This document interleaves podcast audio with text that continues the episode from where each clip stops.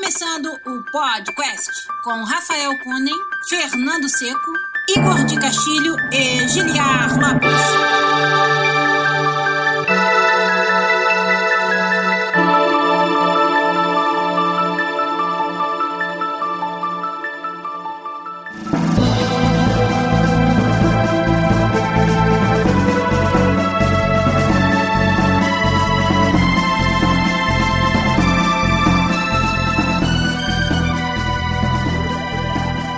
Podcast na área, galera! Estamos de volta mais uma vez com vocês nesse, que é o único podcast onde você conversa em português com profissionais da indústria de games internacional e seus convidados. Eu sou Giliar Lopes, produtor dos games da série FIFA aqui na Electronic Arts em Vancouver, no Canadá. E comigo lá no cantão, lá do posto aqui hoje, meu amigo, programador lá na Motive Montreal, Fernando Seco. Tudo bem, Fernando? Tudo bom, boa tarde, bom dia, valeu e aí? Boa noite pra quem tá de noite aí. E hoje estamos recebendo. Será que é um? Será que são dois convidados pra lá de especiais que a gente tá. Eu, eu tava planejando de trazê-los aqui já há muito tempo. Aqui, ó, logo em cima de mim, entre aspas, né? opa, opa, opa, opa. O meu amigo desenvolvedor de software e ouvinte do podcast de longa data e também podcaster profissional, Rafael Bacelar. Tudo bom, Rafa? Opa, tudo bem? É um prazer enorme estar aqui com vocês no podcast, um dos meus podcasts preferidos. E Legal. finalmente podendo conhecer o Fernando Seco, mago do desenvolvimento de videojogos aí. Porra, Olha, olha, rapaz. ó, me senti, me senti oprimido aqui. Ai, nada, rapaz. Oprimido o quê? E aqui no meio da gente também, ele que não é o Rafael Bacelar, mas é irmão gêmeo dele, também desenvolvedor de software, também nosso amigo e ouvinte e podcaster, o Felipe Bacelar. E aí, Felipe, beleza? Beleza, galera. Eu tô feliz pra caramba também de estar aqui no podcast com vocês. Muito obrigado pelo convite. E vamos lá, né? Vamos trocar uma ideia hoje. Isso aí, cara, tem muita ideia pra ser trocada aqui. A gente tava querendo realmente fazer um, um episódio sobre esse assunto há muito tempo e precisava de convidados à altura pra gente poder falar sobre o que a gente vai falar hoje. Mas não vou dar spoiler, não. E, pra quem não sabe, a gente tá fazendo essa gravação aqui ao vivo no nosso canal do YouTube, youtube.com barra podcastbr. Já tem uma galera acompanhando a gente aí lá no nosso canal ao vivo, ó. O Brawler Lopes, que tá sempre com a gente. O DNPD, que tá perguntando se o Rafa Kunen tá bem, que nunca mais apareceu. O Rafa, até onde a gente sabe, tá bem, de saúde, mas ele tá tirando aí um tempo de hiato pra cuidar de outras coisas da vida dele e a gente respeita isso perfeitamente. Ele vai voltar quando ele quiser pro podcast, mas por enquanto, Fernando e eu, e o Igor quando pode, porque tá com o neném lá, tamo, tamo segurando a onda aqui. O Matheus Andrade já tá lá. O Felipe Melo também, que tá sempre por aí. O Samuel Queiroz. O Victor Boren Vieira, nosso patrono. O Samuel Bacelar, que é irmão de vocês Exato. também, né? Editor lá do seu podcast, tá por lá também. Mais uma galera, com certeza. Deixa eu ver. O Fábio Damian e o Gabriel Cascais também já estão. Aí no chat, com certeza, tem muito mais gente. Ó, o Josué VM também acabou de aparecer ali, dar o boa tarde dele. Então, sempre bom, cara, ter a ajuda da galera do chat. Hoje também eu acho que vai ser um episódio, a gente vai fazer muito isso. Pra começar. Rick, Ah, o Ike também chegou, ó, o Luiz Monclar lá do GG. Toda vez que ele aparece, o Seco tem que fazer o Ike! Tem que fazer. Mas vamos começar o seguinte: eu falei que vocês são podcasters, não falei da onde, né? Então, primeira coisa já que eu queria, porque pra mim, já participei várias vezes do podcast com vocês, é sempre legal quando a gente vai fazer o, o programa lá e agora finalmente posso retribuir o favor. Então fala pra gente, Rafa e Felipe, que podcast é esse e sobre o que, que vocês falam por lá? Bom, a gente é do Boleiragem, um Olha podcast bonito aí sobre futebol, cara, que fala sobre futebol, mas de uma forma descontraída, despojada, né? Sem aquela pressão de, de ter que acertar tudo e comentando coisas que a televisão não traz aí pros nossos ouvintes, né? É, é um podcast de futebol amistoso, né? Não é, não, não é do Tá Valendo. Então, É bem por aí. É, é tipo a pelada. É um podcast de futebol estilo pelada. É bem por aí. A gente não costuma falar de resultado de rodada, de nada disso, de- das últimas contratações. A gente fala dos aspectos curiosos do futebol, né? Então a gente tem episódios sobre aparência de jogador, sobre nome de jogador, entendeu? É, é um negócio bem leve, descontraído mesmo. De vez em quando a gente troca nos assuntos um pouquinho mais sérios, só porque dá vontade, né? Então a gente tem que extravasar um pouquinho isso. Mas de forma geral é isso, é um podcast bem divertido. A gente espera que vocês curtam lá. O Giliar já é da casa, já participa com a gente há bastante tempo, é recorrente. Então escutem lá o Boleiragem pra vocês saberem do que a gente tá falando. E além disso, então, pra gente começar os trabalhos hoje, eu ia pedir pra que os convidados se apresentem e falem né, um pouco da carreira de vocês e já vai dar um spoiler do que, que a gente vai falar hoje aqui. Começar com você então, Rafa, conta pra gente sua jornada até aqui na sua carreira de desenvolvimento de software. Sim, então, eu trabalhei desenvolvendo inicialmente software para desktop no mercado financeiro por uns seis anos. E aí eu achei que era hora de sair fazer uma coisa diferente. Comecei a estudar desenvolvimento móvel e acabei me tornando sócio de uma startup carioca. É, a gente rodou aí por uns dois anos e eu acabei indo depois para uma startup americana para desenvolver para Android, mas desenvolvendo de casa, né? Que foi uma experiência bem legal, uma empresa completamente remota. Foi muito interessante ver funcionar o desenvolvimento remoto, que é uma coisa que muita gente acha que não funciona, né? E agora eu tô trabalhando para uma empresa aqui do Rio de Janeiro também, que é referência em tecnologia na América Latina e tá sendo um prazer enorme, tô gostando muito. Entendi. Você não vai fazer propaganda de graça da empresa, não?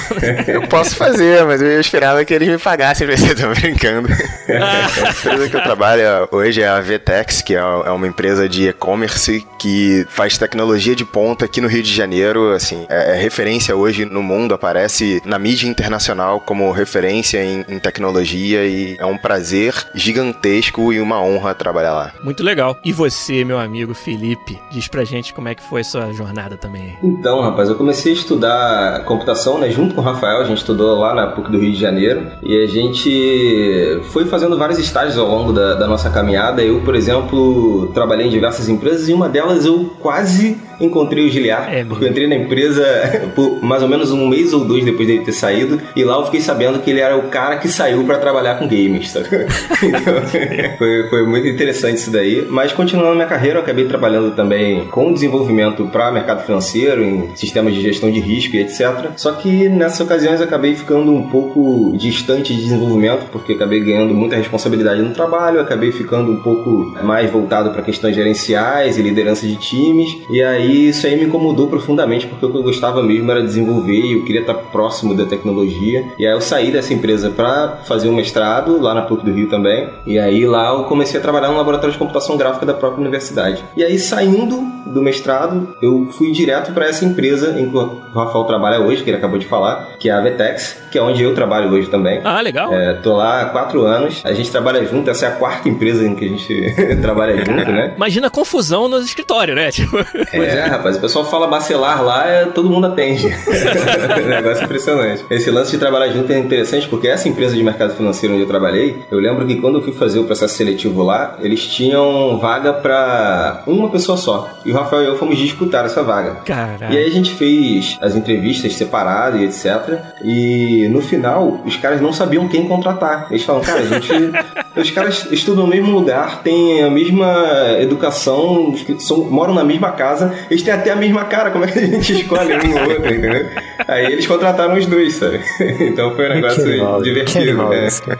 que foda. Muito massa, muito, muito massa. Não, mas é basicamente isso. O resumo é esse, sabe? Eu tô lá na Vetex esses quatro anos, é uma empresa muito interessante. A gente trabalha com, com software de ponta, a gente trabalha com cloud computing, a gente trabalha. É, a gente é referência internacional, como o Rafael bem falou. Então, assim, é, é um lugar que eu vejo que se eu continuar trabalhando lá por muitos anos, eu vou continuar aprendendo muito por muitos anos. E voltou a fazer mais do que você ama fazer, que é desenvolver, né? Exato, com certeza. Fernando, a gente fala bastante disso. No GG a gente falou muito sobre você às vezes no Brasil, dependendo da empresa, não ter um caminho para crescer, para continuar fazendo aquilo que você ama, que é o desenvolvimento. Muitas vezes no Brasil, para você crescer, você precisa se tornar um chefe, precisa se tornar um gerente, né? Precisa se tornar um líder e fazer menos daquilo que talvez seja o que você queira fazer. E é interessante ver na história do Felipe, por exemplo, que às vezes você precisa dar um passo diferente na carreira para voltar a fazer o que você gosta mais de fazer, né? Foi bem legal, eu achei, achei bem interessante interessante você falar isso, porque é difícil gente que tá numa carreira de mais responsabilidade consegue dar um step back, fazer o que gosta? Mas só de curiosidade, quando você fez isso, você teve algum impacto financeiro ou foi de boa? Eu tive impacto financeiro sim, porque você dizer exatamente o que eu vou falar, né? Que no Brasil as ocupações que mais pagam, os cargos que mais pagam, são os cargos gerenciais, né? Então se você larga um cargo gerencial para ir para uma parte técnica, você acaba tendo um problema. Mas na verdade eu tive um, um impacto ainda maior, porque como eu fui estudar, eu passei a trabalhar em meio período. Então, realmente, o impacto foi maior um impacto bem grande na, na parte financeira, exatamente. Mas hoje em dia a gente já está começando a ter aqui no Brasil carreira totalmente técnica, sabe? Na empresa que a gente trabalha, por exemplo, você não tem muita hierarquia. Praticamente não tem hierarquia nenhuma, assim, ela é bem flat. E aí o que acontece é que você vai progredindo na carreira somente de forma técnica. Então, assim, os diretores de desenvolvimento são desenvolvedores, botam a mão na massa. O nosso CEO bota a mão na massa, sabe? Ele programa até hoje, não é a principal ocupação dele, mas quando alguma coisa exige exige, ele vai lá e bota a mão na massa também. Caraca. Então é uma coisa bem diferente, sabe? E quem faz code review dele? é, quem estiver trabalhando no mesmo problema. ô, ô, senhor, tem uma porra de um bug ali, ó. Ih, rapaz, o pior é que o pessoal tem liberdade pra falar assim. Ah, Ainda mais o né? pessoal mais antigo de casa, o pessoal mais antigo de casa fala sem ressalvas, assim. Tem muita gente que tá lá há 6, 7, 8, 9 anos. Então o pessoal criou uma, uma liberdade pra falar esse respeito. Você que trabalhou com um CEO que fazia game design. O que, que pode dar errado nisso, né? Ô, Girardi, eu vou ir ali fora me suicidar e já volto. Não faz isso não, cara. Eu posso fazer isso porque eu tenho backup, Cico, mas você, cara, não sei não, tem um backup aí, ó. O backup do lado dele. Nossa, isso foi tão anime, né, velho? então tá bom, olha. Vai ser um episódio, já deu pra ver que vai ser divertido, que vai ser muito informativo também. Então, vamos começar o podcast dos 240 agora.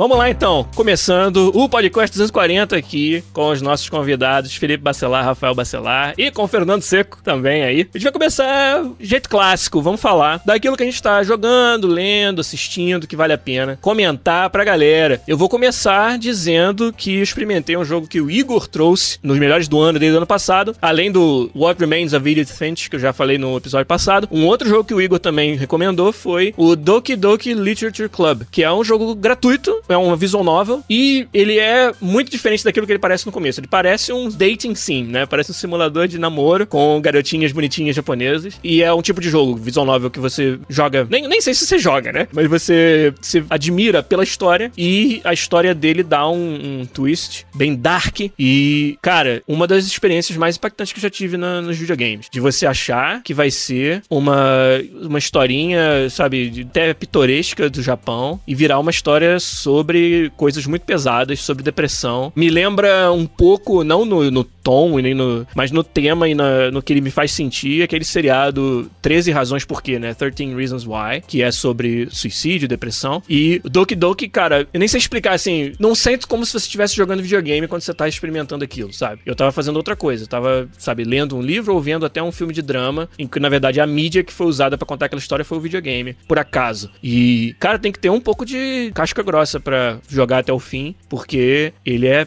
pesado demais. O Diogo Games falou ali, ó, Doki Doki é sinistríssimo. E eu esperava isso pelo que o Igor tinha falado, não esperava tanto. E eu fiquei, como a gente diz no Rio, bolado, cara. eu fiquei boladíssimo. A minha esposa falou: o que, que houve? Que você tava tranquilo no computador, de repente você tá com uma cara assim de down pra caralho. Aí eu expliquei para ela e mostrei tudo. Cara, foi sinistro. E mais do que isso seria quebrar a sensação de quem vai quem vai experimentar por si só. Então, é um jogo de graça, cara. Vai lá no Steam e digita Doki Doki. Se você, quer dizer, eu, eu não recomendo para quem for facilmente impressionado, mas, cara, uma experiência única e que não precisa ser boa, sabe? As coisas que você experimenta na mídia de entretenimento, entre aspas, né? Precisa ser para entreter? Não sei. E o Doki Doki foi uma, foi uma parada que foi, assim, surpreendente do quão fundo ele vai no assunto. Tô aqui dando volta, né? Para não, pra não dar spoiler, para não falar. Cara, o Diogo Games falou, para jogar tem que estar tá muito preparado. Ele pega muito pesado no psicológico que pega mesmo, cara. Ele usa algumas técnicas para te sugar para dentro da história e te dar um impacto. Tipo, sabe como o filme de terror prepara o terreno e depois te dá um susto? Ele não dá susto, mas ele é um jogo psicológico parecido com o que você usa num, num filme de terror, assim. Pra, pra te colocar no mood, para te dar uma porrada, para te dar um impacto. E isso aí dá para dizer que nunca aconteceu comigo num videogame antes. Então fica a recomendação com ressalvas, mas, cara, é uma parada muito única, muito foda. Eu acho que em jogo você não necessariamente tem que se divertir jogando. Se ele conseguiu te fazer refletir sobre um assunto, te fazer sentir alguma coisa que você não costuma sentir no seu dia a dia, e se essa foi a proposta do jogo, eu acho que ele foi bem sucedido, entendeu? Eu acho, inclusive, pobre, né, essa discussão de o que é jogo e o que não é jogo, porque quanto mais barreira a gente botar porque a nossa mídia vai ser, pior para nós, sabe? Menos poder de expressão a gente vai ter, assim. Então, eu prefiro um mundo onde exista um jogo como o Doki Doki pra dar o, a porrada que ele dá, entendeu? E exista o Call of Duty pra eu jogar a hora que eu quiser, o FIFA, entendeu? Eu prefiro esse mundo do que um mundo onde eu preciso escolher entre uma dessas duas coisas, sabe? Eu não sei por que, que eu precisaria escolher. Então, fica a recomendação aí do Doki Doki.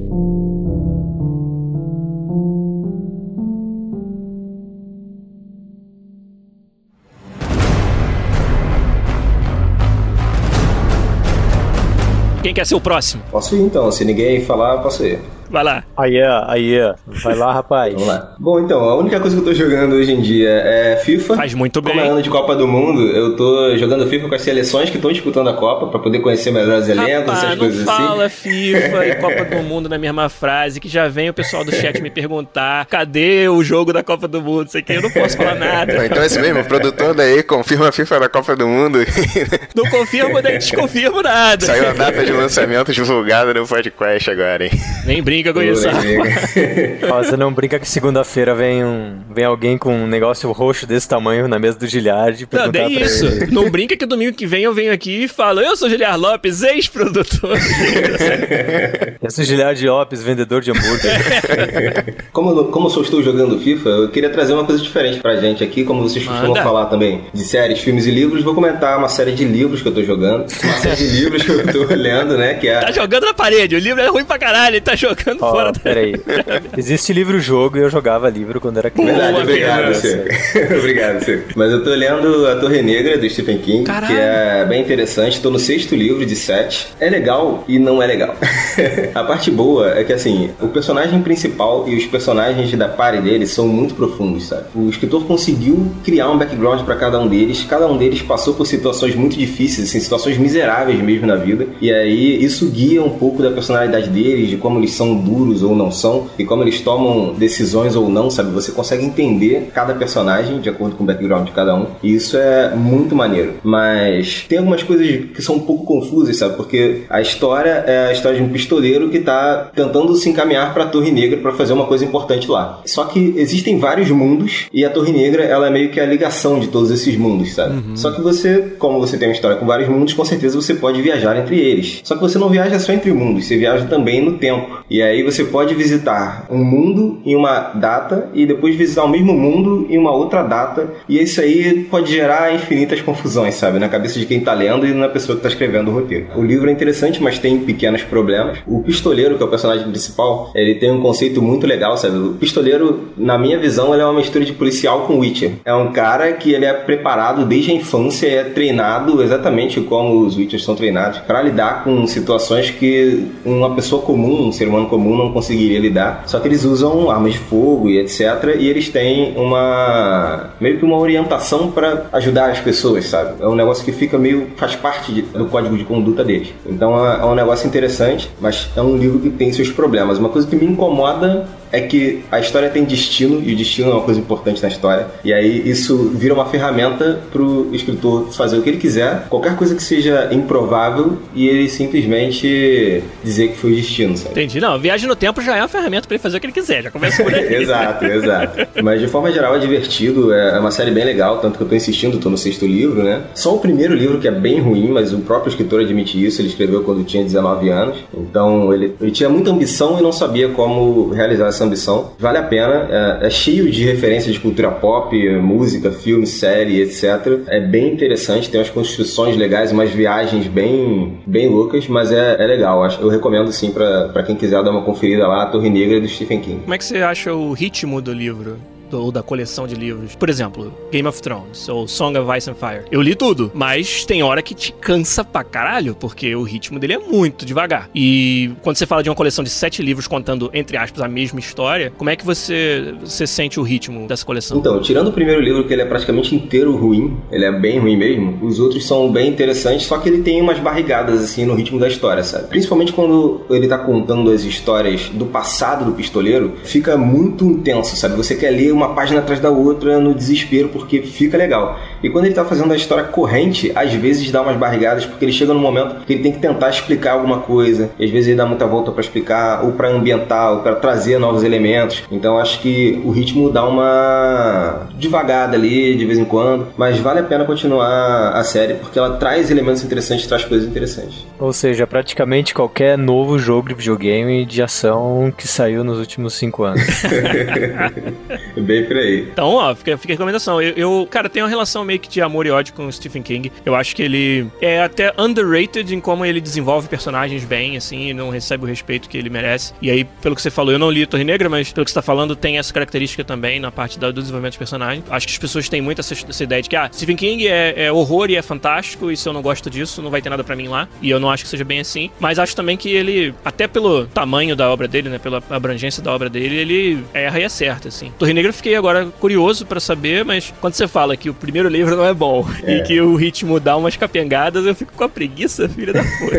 Exato, e tem que considerar que são sete, né? É, e se eu começar, eu vou querer terminar, sacou? Então é, foda. o Stephen King também não é um dos meus autores favoritos, não. Ele tem uma forma de escrever que é um pouco suja e um pouco sem padrão, não sei, eu não sei. Quando eu leio, por exemplo, um livro do Bernard Cornwell, eu sei o que esperar dele no Isso. sentido de como ele vai narrar a história, ou como ele vai escrever, como ele vai descrever. O Stephen King eu fico um pouco perdido, sabe? Às vezes parece que são várias pessoas escrevendo o mesmo livro. E aí é, é meio estranho. Entendi. Acho que é porque ele passou por tantas fases também, igual você falou, quando ele escreveu o primeiro da Torre Negra, ele era muito jovem, aí você vai aprendendo, você vai mudando seu estilo, né, durante a carreira, e aí isso acaba aparecendo na obra, é interessante isso mesmo, cara, bem legal. Tem um filme, né, que saiu até recentemente sobre a Torre Negra, não sei de que parte da história ele conta, ou se sequer se ele é fiel à história. Eu não tive coragem de assistir, então eu não vou poder falar. eu não tive coragem. É, com o Idris Elba faz o pistoleiro, né, Exato. e o Matthew McConaughey faz o vilão, isso. né, o Homem de Preto lá. Exatamente. É.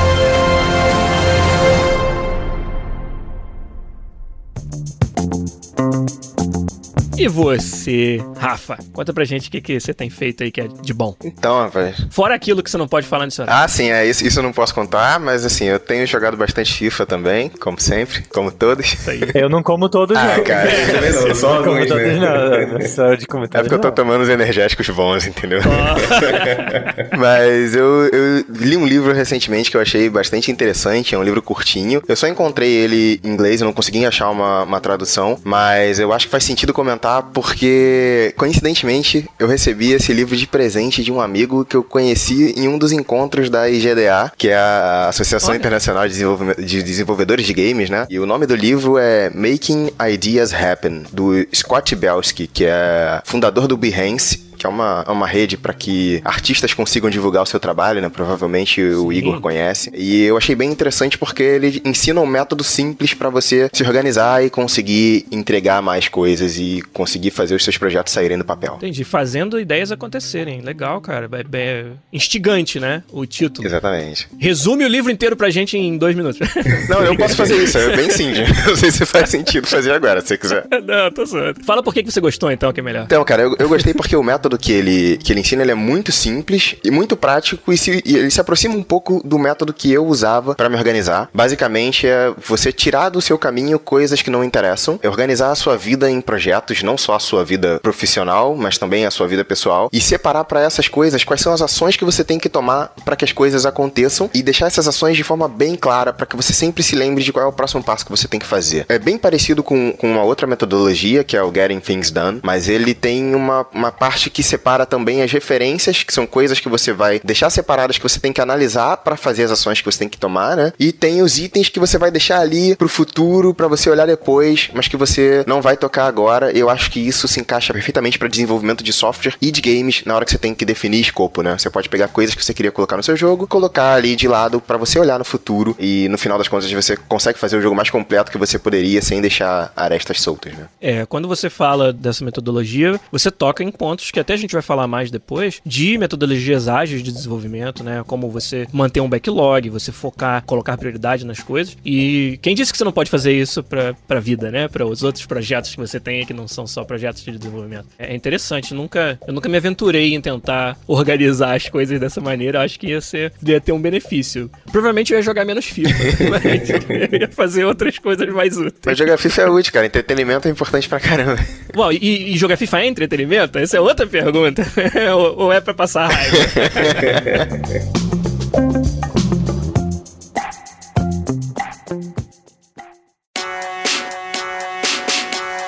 Ô, Fernando. Sim, senhor. E você, meu amigo, quando você precisa se entreter aí, o que, que você faz? Não pergunta. Não pergunta.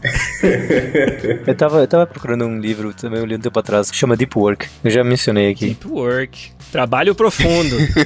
é, é, simplesmente ele fala, são regrinhas de parar de ser distraído no mundo atual. E é engraçado que tem um monte de coisa que eu faço, tipo, ah, não olhar. É, tipo, eu raramente tenho mídia social, acho que o Twitter é a única coisa que eu tenho e nunca acesso, sabe? É, o Skype do podcast, a gente coloca assuntos importantes ali durante o dia, você também nunca olha. É, eu olho sábado de manhã, as últimas cinco mensagens. Porque se é importante, você vai mandar e-mail, então eu tô tranquilo. Mas é legal, é legal esse tipo de coisa. Eu acho que esses livros de. A gente pode até considerar um pouco de livro de alta ajuda, é muito importante para tentar entender como pessoas que resolveram um problema complexo como foco, organização, explicam como eles fizeram, sabe? Eu acho muito bom isso, cara. Eu acho que, para mim, acho que nos últimos seis anos ou sete eu li bastante desse tipo de livro. Eu acho que me ajudou pra caramba, principalmente legal. de saber que tipo de coisa que eu tô fazendo certo ou errado, que tipo de coisa eu tenho que focar mais, sabe? Eu acho bem legal essa dica. Eu vou dar até uma olhada depois desse livro. Tá, então o que eu faço no meu tempo livre? Eu faço pão no meu tempo livre. Você gosta da baguete, né? não, eu não faço baguete. Mas isso é real, na verdade. Eu faço alguma coisa nada a ver com games no tempo livre pra poder relaxar. Mas eu tô jogando um pouquinho de Monster Hunter. Semana foi super corrida. Joguei pouco de Monster Hunter. Olhei personagem novo do Overwatch, a Brigitte, que soa, na verdade, o jeito que ele fala, o nome parece que é baguete. Eu achei massa que. Eu acho que um, a Blizzard tá criando uns marcos bem interessantes. Eu acho que esse personagem, por exemplo, é uma referência de personagem feminino que é forte. Ele é um personagem bonito, atrativo e ele tem bastante personalidade, assim, sabe? Não é que nenhum dos últimos personagens que eles lançaram, que era Orissa, que parece uma vaca. E é, é um, tipo, é um Palavras de Fernando Seco, gente. Manda o um processo na direção dele. eu vou, até vou postar uma imagem pra você ver. Tá.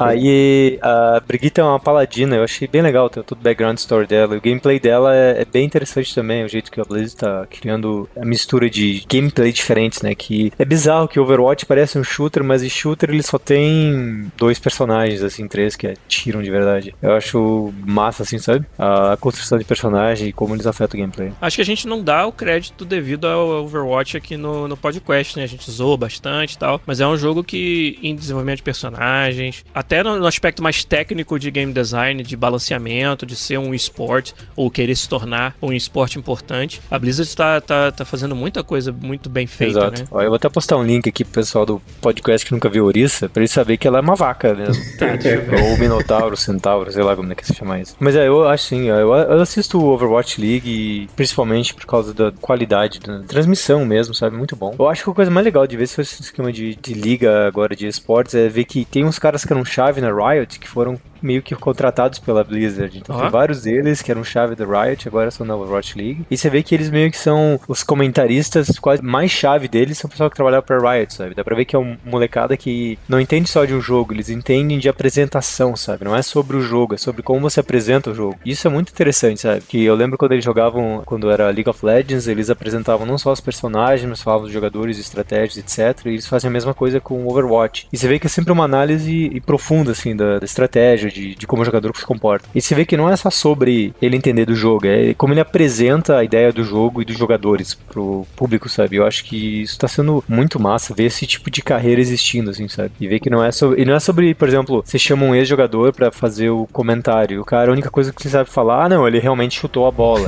ah, não, sim, ele deu um tiro, sabe? Nem existe isso aí no futebol seco. Ex-jogador que é comentarista de merda que só fica contando piadinha da época que ele jogava, isso nem acontece. Pois é, mas é legal ver ver o, o, pessoal mais novo entender esse negócio de mídias sociais, assim, sabe? Ver que é tudo sobre como você interage público, sabe? Felipe, Rafa, vocês curtem esportes, acompanham ou não é a praia de vocês? no meu caso, eu evito acompanhar porque, assim, eu já ocupo um pouco do meu tempo com futebol e aí eu já não consigo acompanhar futebol o suficiente. E aí eu vejo, assim, os meus amigos que acompanham é, os esportes, cara, eles têm uma dedicação para estar tá antenados, para estar tá sabendo tudo, para conhecer todos os times, etc que é uma coisa impressionante. O Samuel Bacelar, que é nosso irmão, né, ele e é editor lá do Boleiragem, ele acompanha a LoL e toda vez que eu vou na casa dele tem uma tela passando alguma coisa de LoL. É impressionante, assim. E aí ele acompanha o Campeonato Brasileiro, acompanha os campeonatos internacionais e etc. E conhece todos os times, conhece tudo. E aí eu, eu fico pensando que esse nível de dedicação a mais alguma coisa eu não vou conseguir ter. Então eu pro, procuro evitar. Mas eu assisto Street Fighter, por exemplo, quando tem os grandes campeonatos e etc. Eu gosto gosto de jogos de luta, eu gosto de assistir. Ultimamente não tenho jogado mais, mas já joguei por um bom tempo, não, não competitivamente, né? Jogava por, por diversão apenas. Mas quando eu consigo ter oportunidade de acompanhar um jogo de luta, eu acompanho. É, FIFA também não acompanho os campeonatos de forma geral, também não. Eu, toda vez que eu vou ver FIFA, me dá vontade de jogar, cara. Aí eu. Exato. É, eu também só acompanho jogo de luta, entendeu? Que é o único tipo de jogo que eu consigo entender tirando FIFA. Pode crer. Ó, o Samuel falou ali no chat, cara. Só tô aqui agora porque não tem CBLOL hoje. não, é, não é pra prestigiar os irmãos aqui no podcast, não. É, porque é. não tem mais nada melhor pra fazer.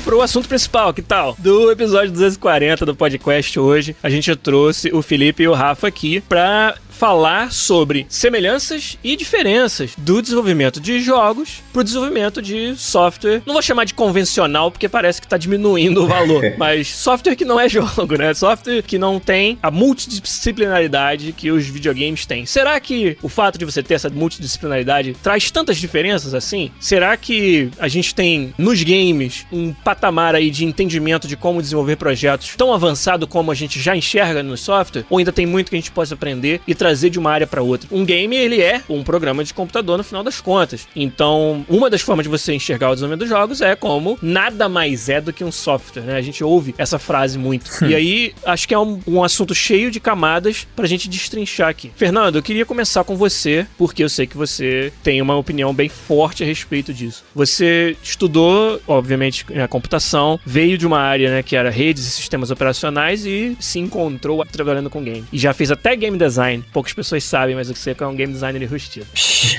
não fala isso, não. então, fala pra gente como é que é a sua visão sobre o paralelo entre essas duas indústrias, pra gente começar. Eu acho que no começo eu sempre era mais preocupado em resolver o problema e ter certeza que o que eu faria da solução fosse, entre aspas, flexível o suficiente para que a gente pudesse reutilizar ela, principalmente para esses sistemas operacionais. Aí uma das coisas que o foco, raramente era o foco, era a performance, porque o importante era você ter estabilidade, ser flexível e por estar rodando em várias plataformas diferentes, era importante que fosse bastante modular, então às vezes sacrificava bastante performance para se ter modularidade. Agora para entrar em outra coisa, acho que também no nosso começo da Hoplon, a gente fazia jogo em Java e Python. Né? O nosso servidor era em Java, a gente tinha uma camada bem pequena de, de C e em cima era Python. Então a nossa preocupação era sempre por flexibilidade, performance era sempre a última coisa que vinha na nossa cabeça, sabe? E eu acho que talvez porque a gente, todo mundo tivesse um background parecido de desenvolvimento de software, essa era a mentalidade mais esperada nossa, assim, sabe? De fazer alguma coisa que fosse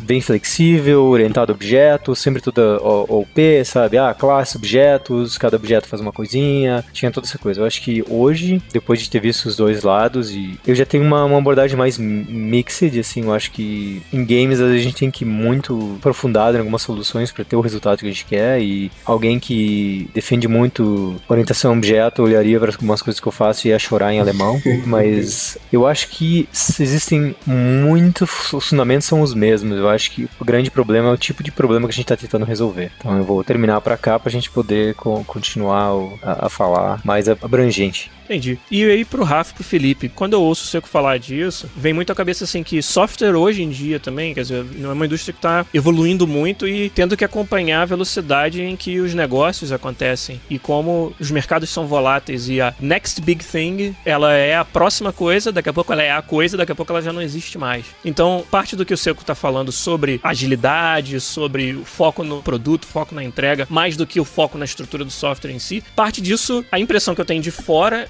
que também se aplica na, na indústria de software, vamos chamar convencional. Como é que é para vocês? Como é que você, ainda mais trabalhado em startups e trabalhando agora numa empresa que tá na crista da onda, como é que é para vocês? Exato, eu vejo que assim, time to market é uma coisa muito importante no desenvolvimento de software, sabe? Você tem um problema ali latente e você consegue produzir uma solução para esse problema, você tem que fazer isso o mais rápido possível, porque você não é a única pessoa que está enxergando isso. Outras pessoas estão enxergando também. Então, no desenvolvimento de software, normalmente você vai procurar fazer isso o mais rápido possível ou atender essa demanda demanda o mais rápido possível. Claro, com alto nível de qualidade e tudo mais, você vai se preocupar com um monte de questões, mas eu acho que a coisa mais importante é você não deixar a onda passar ou não ficar para trás, entendeu? Por exemplo, se você está tentando resolver um problema que você consegue enxergar que daqui a pouco ele não vai existir mais, às vezes, se você considerar o tempo de desenvolvimento, vale mais a pena nem fazer nada, nem iniciar um projeto, Entendi. entendeu? Você tem que sempre pensar em quanto vai durar essa demanda que você está tentando atacar. E se ela for durar um tempo razoável, quer dizer que provavelmente tem outras pessoas olhando para ela. Então vale a pena correr e se adiantar, né? Exatamente. Uma coisa que o Seco comentou bem é que na indústria de software normalmente a gente não tem tanta preocupação com performance, né? A maior parte dos projetos eles precisam mesmo entregar features específicas num tempo curto e melhorar a performance no futuro caso essa demanda se prove duradoura, né? E o que acontece muito é que você faz a feature, ela resolve o seu problema e você não volta mais nela para melhorar. Dependendo do tipo de problema que você estiver resolvendo, você parte para outras coisas que no momento se tornaram mais relevantes ou mais interessantes para o seu usuário final. Exceto se você trabalha com processamento muito grande de dados, a galera que trabalha com, com Big Data, que tem que fazer processamentos com quantidades gigantescas de dados, a, a performance é importante porque ele vai deixar o negócio rodando por muitas horas, mas horas na hora de tomar decisões estratégicas importantes às vezes fazem diferença e é, custa muito mais se você tem um, um processo que tem que estar tá rodando por muito tempo em máquinas muito poderosas, né? O custo final do processamento é muito grande, então vale a pena investir um pouco mais de tempo para deixar a coisa redondinha, com algoritmos bem pensados e com performance boa, né? Pois é, pela visão de negócios, assim, você focar na performance pode ser, pode não ser interessante no primeiro momento, mas dependendo do volume que você tenha, pode se tornar interessante. A gente, por exemplo, vê que na empresa que a gente trabalha, a gente tem muito mais preocupação com escalabilidade e estabilidade e disponibilidade do que com performance em si. Mas isso é num primeiro momento, porque depois que essa solução está no ar, ela está recebendo um volume muito grande de requisições, isso aí é um processamento que custa. Então, quanto mais você puder tunar esse, esse processamento, você acaba fazendo uma economia, né? Então, digamos que você tem. Quando a gente está falando de processamento no custo de centenas de dólares, é ok. Quando a gente está falando no, no nível assim de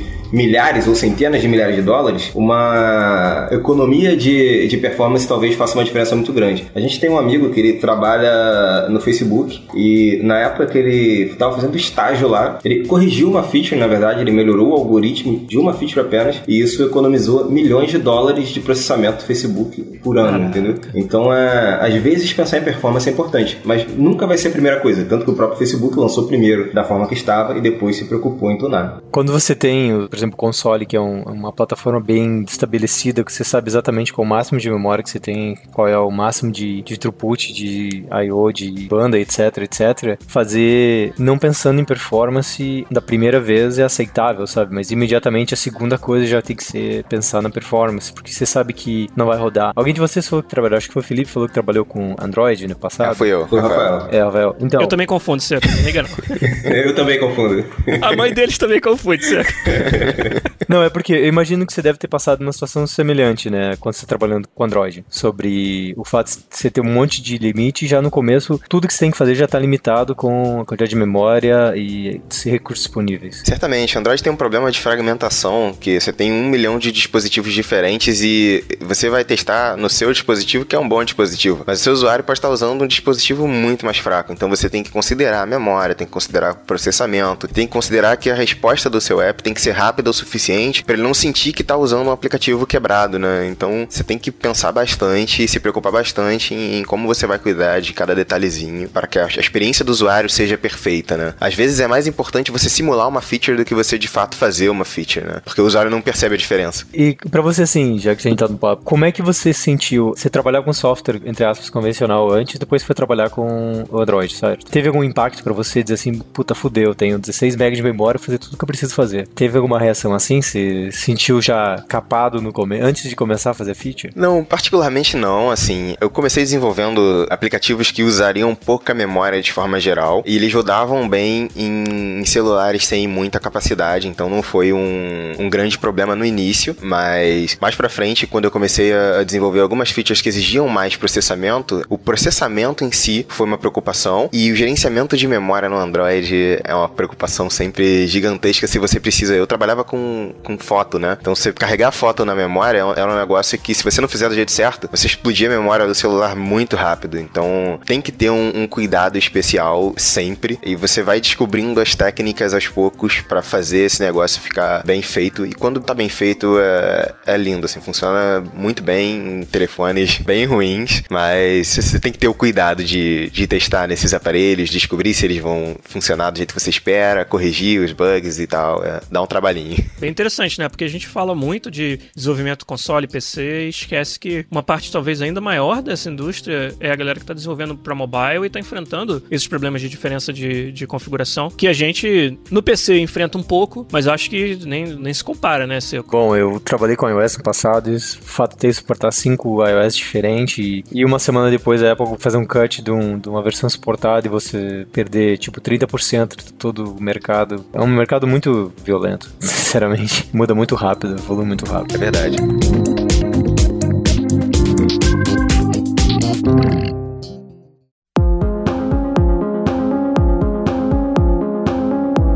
Direção que eu queria levar pra gente conversar aqui é o seguinte: nos games, e o FIFA nesse caso é até um contra-exemplo, mas vou pegar, vamos dizer, um Dragon Age ou um Mass Effect como exemplo. Projeto de uma duração longa e que não necessariamente a próxima entrada naquela franquia vai aproveitar o código que foi escrito da anterior. Por isso que o FIFA é um contra-exemplo, onde no caso do FIFA a gente sim, cada ano tá desenvolvendo em cima daquilo que foi feito no ano anterior. Mas no geral, os games são meio que um estilo de projeto que você escreve e nunca mais vai precisar se se preocupar com aquilo, exceto, claro, manutenção, patches, mas não é como se você fosse fazer o próximo como uma extensão do anterior. E isso informa decisões importantes durante o desenvolvimento. Você pode ter um determinado problema que leva um mês para você resolver de forma escalável e cinco dias para resolver só aquele probleminha específico para lançar o jogo. E aí, quando você fala de um projeto de game, às vezes a solução que você quer escolher é a solução mais curta, mais gambiarra, porque o jogo, cara, ela vai resolver o problema desse jogo e nunca mais eu vou precisar me preocupar com isso. E no software, via de regra, você tá mais preocupado um pouco com a extensibilidade e escalabilidade dele. Ou não? Essa é, na verdade, uma pergunta mesmo, uma dúvida que eu tenho. Esse panorama é muito diferente entre games e, e software, de você se preocupar com soluções que são escaláveis por default, ou você também faz a solução mais rápida, dependendo do caso, e é uma decisão de negócio? De forma geral, pelo menos pela experiência que eu costumo viver, a gente procura tentar solucionar isso porque, assim, tentar solucionar da melhor maneira e não da maneira necessariamente mais rápida, porque que, de forma geral, o software é uma coisa que vai ficar por muito tempo, entendeu? Ela vai durar muitos anos, talvez. O usuário vai continuar usando aquele sistema. Então, assim, é, o ciclo dele é um pouco maior do que o ciclo de um jogo. Depende do tipo de jogo, né? Se for um WoW da vida, é claro. praticamente infinito. Então, mas se a gente pensar num jogo single player ali com uma historinha definida e etc, que ele começa, acaba e a pessoa não revisita ou só joga mais uma vez, etc, é, é um pouco diferente, porque você pode se dar ao luxo de deixar aquele problema para trás. Mas um software que uma empresa vai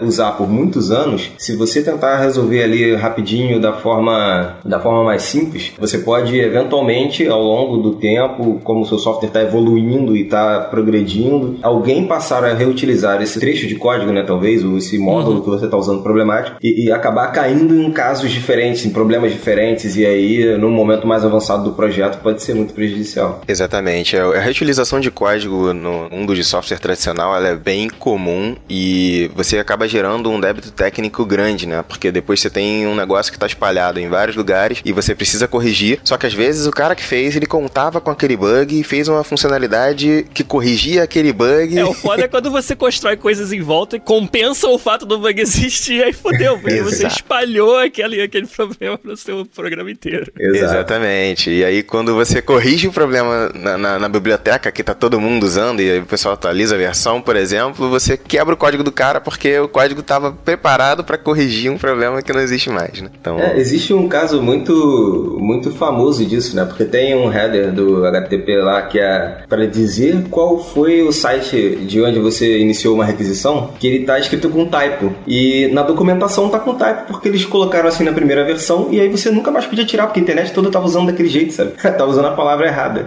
E aí tá assim até hoje e qualquer documentação fala, oh, não, isso aqui é escrito assim, mas na verdade era para ser aquilo porque tá errado, sabe? E a, a internet do mundo todo usa. Depende disso. Depende disso. Você não pode mudar, senão você quebra um monte de gente.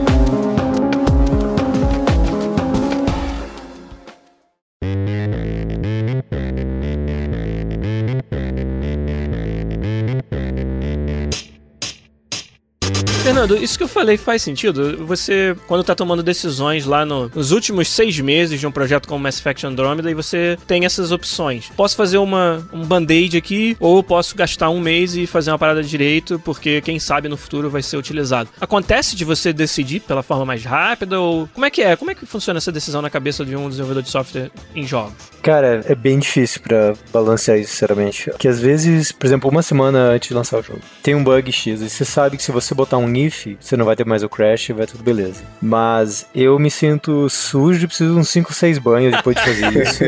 e eu não vou dormir bem por muitas horas. O que eu sempre falo pro meus technical director, eu vou fazer isso pra não dar mais crash, mas eu quero tempo pra investigar, pra entender o que tá acontecendo. No caso, vai garantir que o jogo vai estar rodando, talvez não tenha nenhum side effect que você consiga visualizar, mas tem alguma coisa que tá de errado, sabe? Pode ter outros efeitos colaterais que pode ser terrível, sabe? Já aconteceu do, do Mass Effect ter um problema que afetava talvez 0.00001% da população de games, no caso três pessoas, mas que eu achei cabroso assim quando eu vi, sabe? Eu fiz um patch por isso aí e gastei tipo três semanas tentando entender até eu entender o problema, era um problema de multithreading. E daí, assim, no começo eu acho que, por exemplo, mesmo na época da Hopla, a gente botaria um if e ia pra casa dormir tranquilo, sabe? Entendi. Eu acho que quando a gente está tentando, por exemplo, criar uma, um fundamento para um jogo onde a gente vai reutilizar boa parte na próxima vez, é importante a gente garantir que a gente tem uma base sólida, sabe? Que é diferente da abordagem que eu tinha, por exemplo, quando eu tava na Other Ocean, que a gente tinha que entregar um jogo de, sei lá, um jogo de DS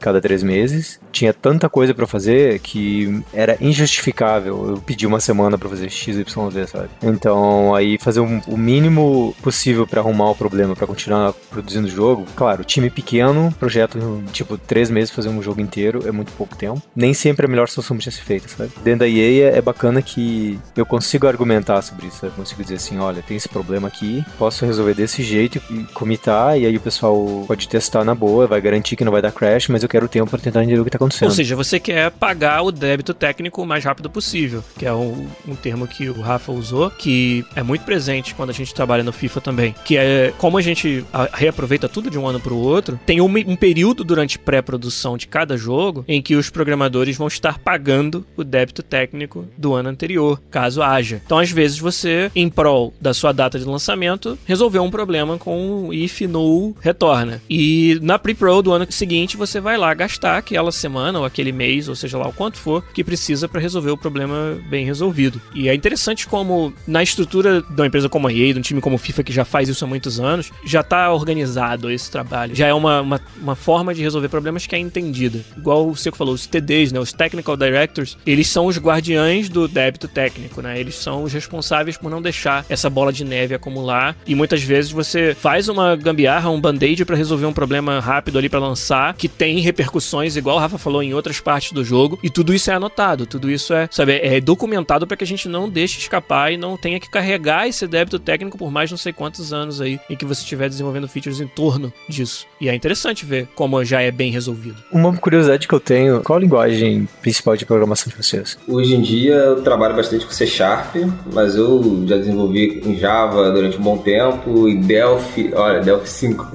Delphi, Uau. cara! Delphi, mas a principal hoje em dia é C Sharp, tem alguns anos já que eu trabalho com isso. E o Rafael pode falar aí dele, dele também. Tive contato com, com uma quantidade considerável de linguagens, né? Mas na prática, a, a principal mesmo é C Sharp. Java também, por conta de, de Android, ter trabalhado bastante com Android, consideravelmente confiante com Java. Mas toda hora surge uma coisinha, tipo esse Delphi aí, que eu também tive esse contato triste, que me fazia adorar C Sharp.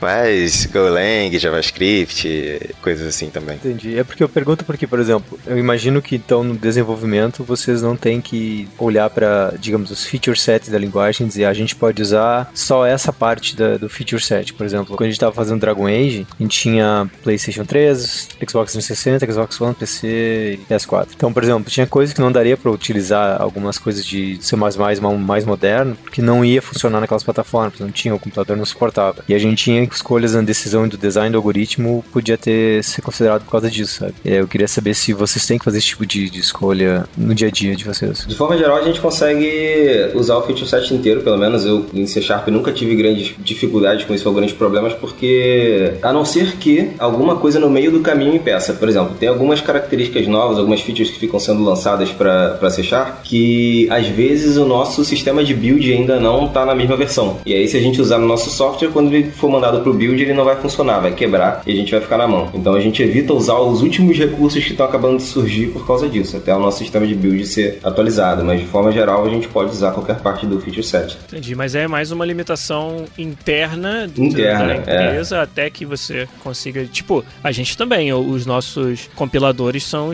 versões custom de compiladores comerciais, que um time que mantém esses compiladores tem que ir lá e botar o suporte a essas features antes da gente poder usar. Exato. Sim, é. No meu caso é um pouco diferente porque eu tenho essa mesma experiência que o Felipe teve de não poder usar uma determinada feature por causa do compilador, da versão do, do, do nosso ambiente de build, né? Mas eu também tenho um, um fator de trabalhar às vezes um, num projeto que usa C Sharp com .NET, mas o .NET ele é quebrado em .NET Core e .NET Framework, e aí tem funções que estão disponíveis em um e não estão no outro, e aí você ou você tenta escrever um código que funciona para os dois, né, que a gente chama de .NET Standard, ou você acaba ficando limitado a uma só das plataformas, né? Tem essas pequenas variações aí. Rodar no .NET Core você pode rodar no Linux e fica mais barato, então você tem que pensar que às vezes vale mais a pena. Ó, tem até consequências de negócio, tá vendo? Exato. Exato, exato. E se você tem uma quantidade muito grande de serviços rodando, por exemplo, o .NET Core no Linux, fica muito mais barato do que rodar é, esse cacetada de coisa em cima do Windows que é pago, né? Às vezes você se limita por é, aspectos de negócio e às vezes você se limita por é, aspectos da tecnologia te travando, né? Da onde você, do que você pode usar. É, o Fernando trouxe um ponto que é bem semelhante a isso, já que a gente tá falando de semelhança e de diferença, no episódio com o GG Devcast também, onde você lembrou, né, Fernando, que num jogo multiplayer, por exemplo, a decisão de fazer um servidor autoritativo que tem que validar todas as decisões versus fazer peer-to-peer, -peer, ela pode fazer toda a diferença na, na hora de você operar o seu negócio. Né? Um servidor central, você vai ter um gasto de operação muito maior do que uma operação de jogo multiplayer só peer-to-peer. -peer. É um outro exemplo de que. E, e, e, olha que diferente é você desenvolver todo o sistema de um jogo multiplayer pensando que ele vai ser peer-to-peer -peer versus pensando que ele vai ser com o servidor. E você tem que tomar essa decisão muito lá no começo, que ela pode ser determinante, não só de como você vai fazer o software inteiro a partir dali, a parte de comunicação pelo menos, mas também vai determinar o seu sucesso ou fracasso no mercado. Porque se você decide por uma solução de servidor e depois descobre que você não consegue pagar o preço de hospedar isso, entendeu? Aí você desenvolveu o seu projeto inteiro em cima de uma fundação que não te dá condições de operar. Né, Fernando? Nesse sentido, é muito parecido com o software convencional, né? Isso que você falou ainda me traz outro ponto que eles estavam falando, eu acho que junta tudo, que é o fato deles, por exemplo, escolher, ele estava falando de Java e C Sharp. Eu acho que é interessante que são linguagens que, teoricamente, se você pode botar em uma plataforma ou outra e vai rodar direto, né? Com pouco, talvez com nada ou pouquíssima mudança. Provavelmente você não vai ter um código assim que tem blocos inteiros dizendo if def. If def isso, não faça nada, né? Que junta isso também, que é você. Vocês estão pensando no fato de que a linguagem, a plataforma que vocês estão usando pode ser deployed em várias outras plataformas e ter o, o maior é, retorno com menor custo e menor tempo. Né? Exato.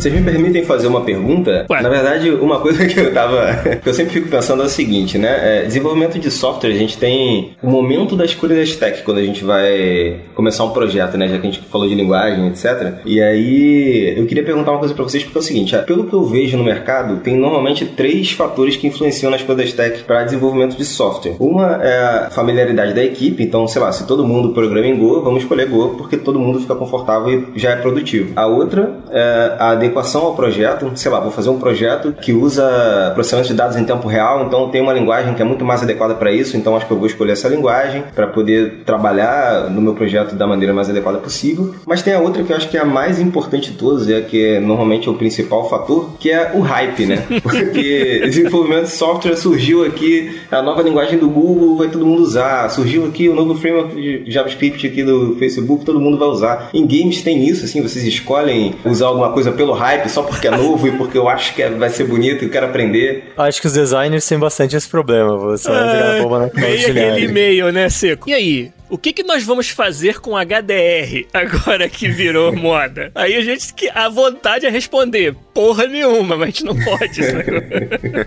Cara, tem tantos paralelos disso aí na hora de desenvolver um game. A escolha de um engine é bem por aí. Você vai pensar em familiaridade da equipe. Às vezes a equipe ela nem existe ainda. Então eu vou escolher usar Unity porque é mais fácil contratar pessoas que conhecem Unity do que Unreal, do que uma outra solução menos popular. Então, quando você fala de familiaridade da equipe, começa por aí. Eu acho que linguagem de programação em si vai ser muito difícil você fugir de ter o C++ como sua base, porque nos games é necessário e todas as ferramentas que a gente tem para compilar, para rodar nas, nas, máquinas dedicadas dos consoles são baseadas em C++, mas você tem muitas escolhas de linguagens que você usa por cima do C++, de linguagens até de programação visual que são dentro de engines e dos engines em si. Então, quando você fala familiaridade da equipe, a gente pensa nisso. Quando você fala adequação ao projeto, é óbvio que a gente pensa nisso. Queríamos ter pensado um pouco mais para descobrir que Frostbite não estava pronto para fazer um RPG quando a Seco começou o Dragon Age Inquisition, mas até duras penas acabou se tornando adequado depois, né? E hoje em dia tá muito mais estendido, mas é, foi, foi um parto fazer um, um, engine de shooter, fazer um RPG, né? E fazer um, depois um jogo de esporte também, né?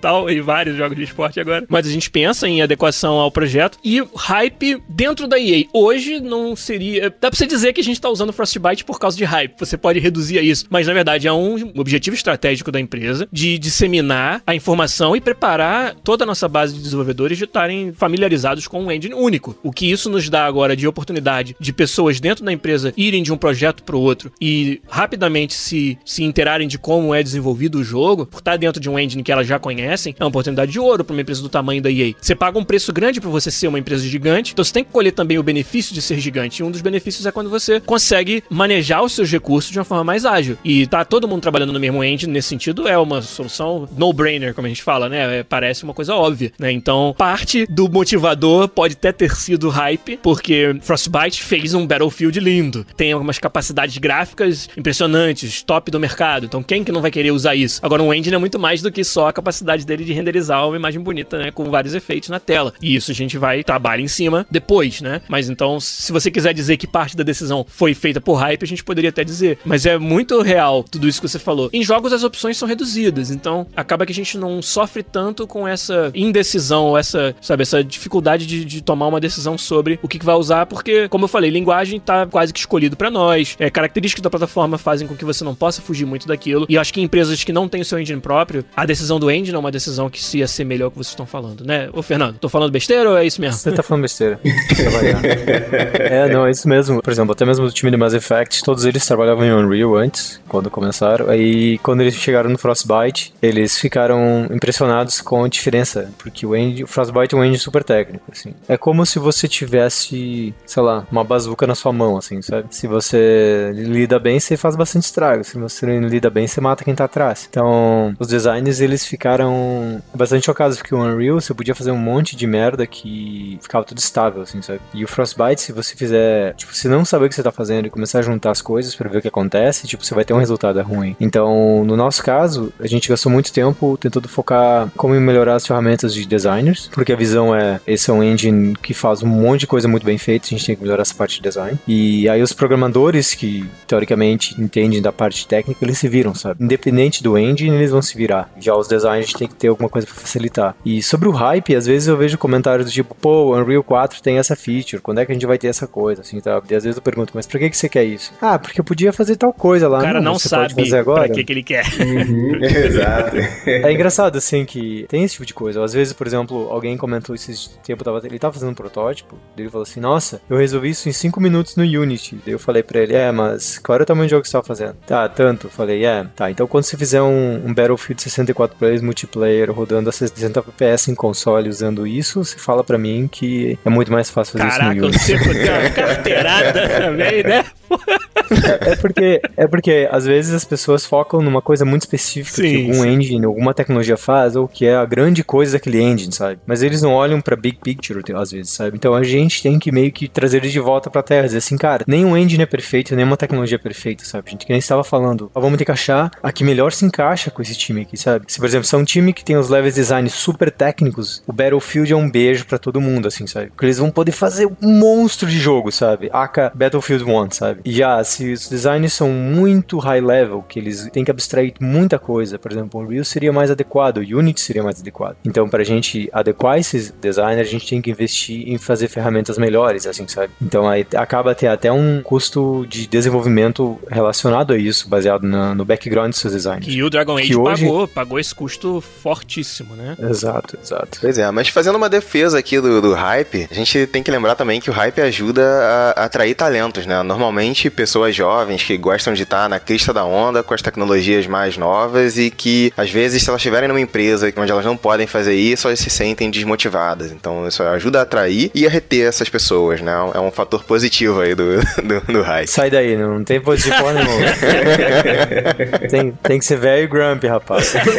É. Mas às vezes você falou a verdade, porque quanto mais tempo passa, assim, as universidades começam a adotar o Unreal e Unity como ferramenta básica para fazer as coisas. No passado teve o XNA, que foi uma grande coisa que eu acho que a Microsoft abriu a porta para mostrar para todo mundo que esse tipo de coisa open source aberta para todo mundo ia, ia só empurrar a indústria para frente, principalmente indies e de pessoal de universidade. E aí quando você vê pessoal júnior e tal, eles têm um, um entendimento de Unreal e Unity, que quando eles estão na universidade aqui, pelo menos no Canadá, que é muito avançado, assim. Eu sei que no Brasil deve estar equivalente, porque eu tenho até meu, meu afiliado que fica fazendo Garry's Mod, programando em, em Lua, e às vezes ele, ele brinca um pouco com Unity e Unreal. Aí você vê que, tipo, meio já tá virando, assim, de facto mesmo, assim, sabe? Todo mundo vai ter esse, esse conhecimento, vai esperar, o cara vai chegar no engine, vai esperar blueprint, vai esperar carga de curso automático, às vezes ele vai esperar ref count automático, sabe? E aí você tem que, de algum jeito, investir no seu engine para acomodar essas pessoas ou, de alguma forma, minimizar o impacto de transição de engines, assim, sabe? Também, querendo ou não, é uma coisa super cara, assim, que quando você tá fazendo isso, você não tá investindo na tech que os times estão precisando, sabe? Você tá investindo na tech que vai, talvez, fazer o engine ser mais fácil, assim, sabe? Então, quer dizer que, por exemplo, se o FIFA precisa agora uma tecnologia aonde ele precisa mostrar todos os personagens high quality o tempo todo, com 90 FPS, com Bloom, 80 mil pessoas HD. na torcida. Exato, a mulher tirando a camisa, o homem tirando a camisa.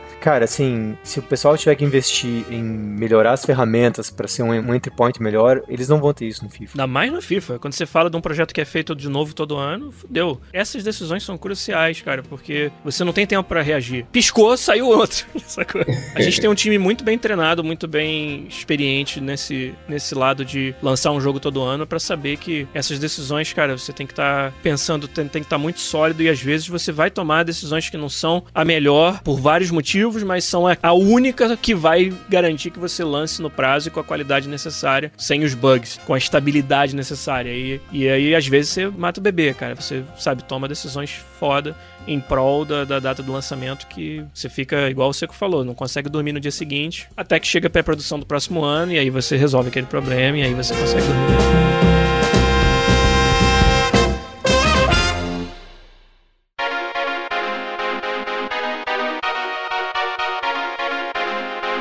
É, isso me leva para uma outra diferença de, de games e software, né? Que normalmente o pessoal que vai trabalhar com games tem uma paixão por jogar games, por entender como os games são feitos. E não é porque ele vai ter que programar em C ao invés de JavaScript que ele vai deixar de querer fazer isso, né? É, na indústria de software convencional, o desenvolvimento é menos divertido. Então, você tem alguns fatores que pesam mais pro cara querer trabalhar com uma tecnologia ou com outra, né? E, e uma coisa que é muito comum é o pessoal dizer que, cara, se você quer trabalhar com jogos, vai trabalhar com jogos porque vai ser muito mais divertido do que trabalhar com software convencional, mesmo que você tenha que saber muito de física, de matemática, que você vai fazer muita conta, que você tenha que fazer algoritmos performáticos, porque no final ver o teu projeto saindo é muito prazeroso, né? E você ver o resultado do seu trabalho é sensacional. Então, assim, a gente tem esse sentimento com software convencional também, mas eu Hum. imagino que com games seja diferenciado, porque todo mundo fala que é. Eu tenho, eu já falei isso em outros episódios, eu acho que assim, essa parte de game é, eu acho que é a mais empolgante de todas, assim, sabe? Eu, tipo, eu sou generalista, eu adoro isso, sabe? O fato de poder trabalhar desde network, engine, ajudar com render, se precisar fazer gameplay, fazer o caralho, sabe? Eu me divirto pra caramba, assim. Eu posso não ser o melhor em tudo, eu me divirto pra caralho, assim, sabe? Às vezes eu posso não saber alguma coisa muito de profundidade, mas eu sei mais ou menos como resolver e tenho ideia de onde conseguir informação se eu precisar. Mas tem um outro lado que eu acordo todo dia e fico pensando, velho, olha que foda todos esses carros usando software pra fazer detecção de distância, para informar sobre problemas no carro, se navegação. Olha quanto software está fazendo a vida de todo motorista mais fácil, a vida do motorista. Olha quanto software legal de compartilhar coisas, tipo o Instagram, por exemplo. Olha como fizeram uma solução muito mais simples do que tudo existia. Olha como facilita a vida de todo mundo, sabe? Sim, olha, olha quanto software legal de invadir a privacidade das pessoas e vender publicidade baseado nisso.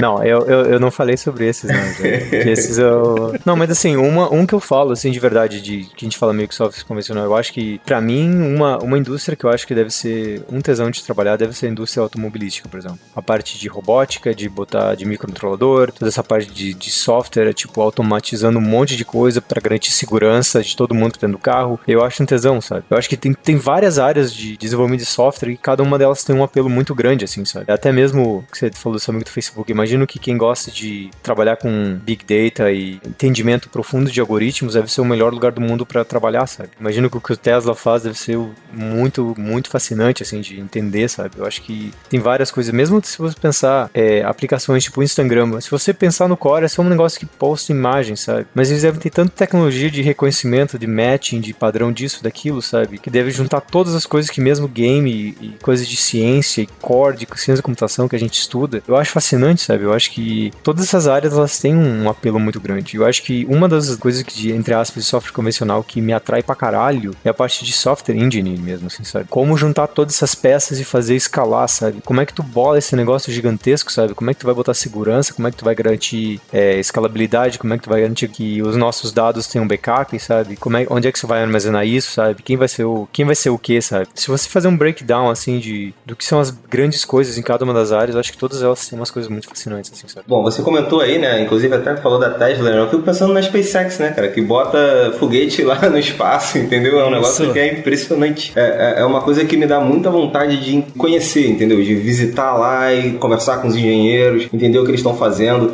Mas não os engenheiros que estão construindo as aeronaves, os engenheiros de software que estão construindo o software que faz o cálculo. Porque assim, no fim das contas, para você fazer uma nave pousar ali, cara, é software, cara. Pra ela decolar e pousar em outro planeta, ou decolar e pousar no mar dentro de uma balsa pequenininha, é software, sabe? É um negócio que é, que é muito divertido e fascinante. É, algumas coisas que você falou, por exemplo, de pensar em escalabilidade, pensar em como você vai fazer para deixar tudo estável e etc., são coisas que eu lido, por exemplo, no dia a dia. O Rafael também, a gente trabalha com e-commerce e às vezes parece que é uma coisa muito mundana e trivial. Mas a nossa empresa, nossa, ela, a empresa que a gente trabalha, né, no fim das contas, ela recebe uma carga de dados tão grande, sabe? Ela é a maior plataforma de e-commerce da América Latina e a gente está se aventurando aí nos Estados Unidos e na Europa. Então a gente tem um volume muito grande de clientes, um volume muito grande de gente usando a plataforma e a gente tem que estar tá sempre pronto para escalar e para aumentar e para crescer e fazendo tudo isso sem gastar mais ou sem, sei lá, dobrar o número de, de audiência sem dobrar o, o custo, sabe? Então isso é um tipo de problema que é, que é muito divertido de você trabalhar, é um desafio muito grande. Só que eu vejo assim, alguns casos de, de desenvolvimento no Brasil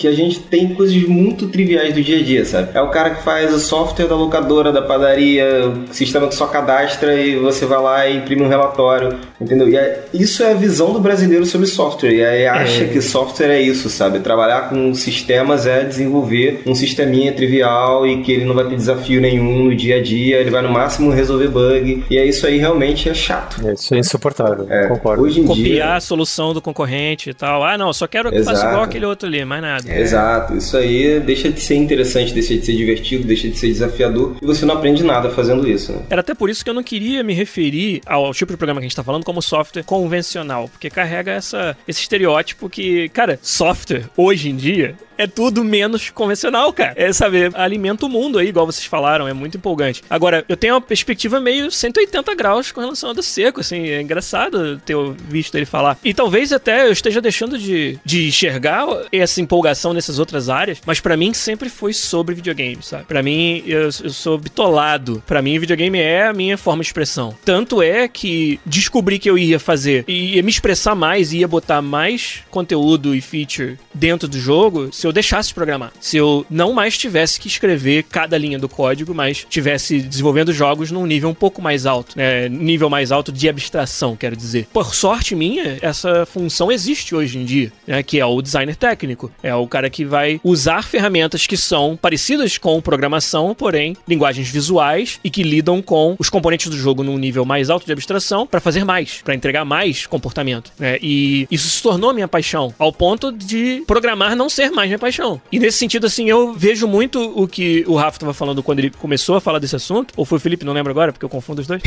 mas, mas para mim, isso é uma diferença entre jogos e software. E pro Seco não é tanto uma diferença, é mais uma semelhança. E eu acho que os dois estão certos, assim, não é que a questão tá certa ou errada. É. é uma perspectiva diferente. A não ser que eu tivesse o poder de expressão que eu tenho hoje nos jogos numa outra indústria, eu não me vejo indo pra uma outra indústria, sabe? E isso é engraçado, assim, que talvez eu esteja aí perdendo uma oportunidade de estar tá fazendo coisas super maneiras hum. em outro lugar. Mas é como eu, eu enxerguei, assim, e acabei tomando decisões importantes da carreira de abandonar software e ir pra design por causa disso. E até agora não me arrependo, pelo menos. E a questão do orgulho? Porque eu, eu digo assim, se eu chegar num lugar e as pessoas estiverem comprando numa loja, isso não me afeta de forma alguma. Mas se você chegar numa casa de um amigo, de um parente ou na empresa de um colega e as pessoas estiverem jogando FIFA, você sente um orgulho? Você acha legal? Assim, como é que é o negócio? Cara, é óbvio que a gente sente orgulho. Mas basta você botar a cara no Twitter e deixar as pessoas reclamarem do jogo pra você pra esse orgulho atrás. não, tô brincando, mas eu não diria que isso aí é o motivo pelo qual a gente faz as coisas. Porque, pô, Seco e eu trabalhamos 10 anos num jogo que nunca saiu, né? Na, na Hoplon. Quer dizer, saiu, mas daquele jeito, né? Então. saiu!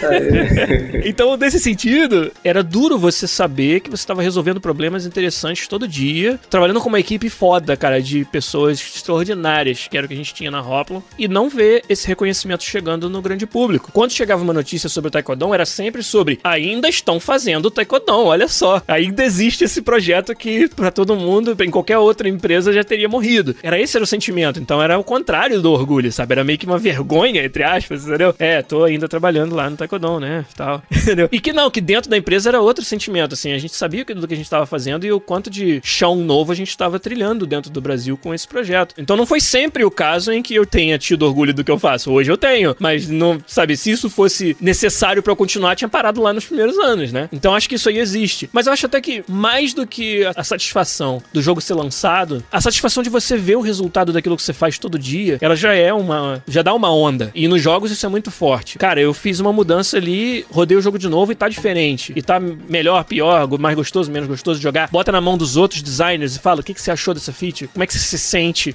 jogando isso. E ter esse feedback, ter acesso a isso todo dia é muito foda, sabe? É muito gostoso. E essa é a raia, eu acho. É mais do que depois que o jogo tá lançado. Que depois que o jogo tá lançado, você riu, chorou, passou por todas as emoções durante o tempo todo que você desenvolveu aquilo. E você não sabe nem mais interpretar. Mas no dia a dia, assim, eu acho que games é uma área que tem uma empolgação e um retorno, um feedback tão imediato do que você faz. E, de novo, mais um motivo pelo qual eu deixei de curtir código tanto assim. Porque no código ainda demora muito, entendeu? Pra mim, que, que experimentei você fazer mudanças live na ferramenta, no engine, e ver no jogo aqui na outra janela a diferença, depois que você isso, você não quer coisas que vai levar duas semanas pra você ver o resultado, e aí para alguém dizer, ah, não, não era isso que eu queria, eu queria do outro jeito, e você vai e faz de novo, entendeu? Mas é assim que eu me sinto, e acho que é diferente do seco e é interessante do mesmo jeito, assim, outra forma de, de responder é, a pergunta. Eu vejo como resolver um baita de um puzzle, assim, sabe? E isso, isso me fascina e me diverte, assim. Então, eu acho que pro de software é simplesmente o meio que ele usa para se expressar. É. Então, se tivesse magia ou tivesse qualquer outra coisa, ele usaria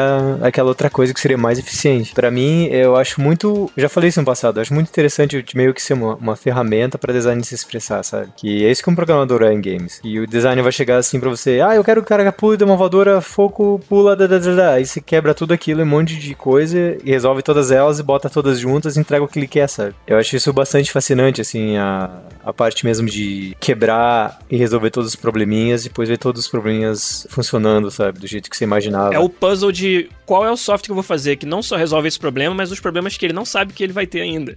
As, as features que ele não sabe que ele vai querer no futuro. É.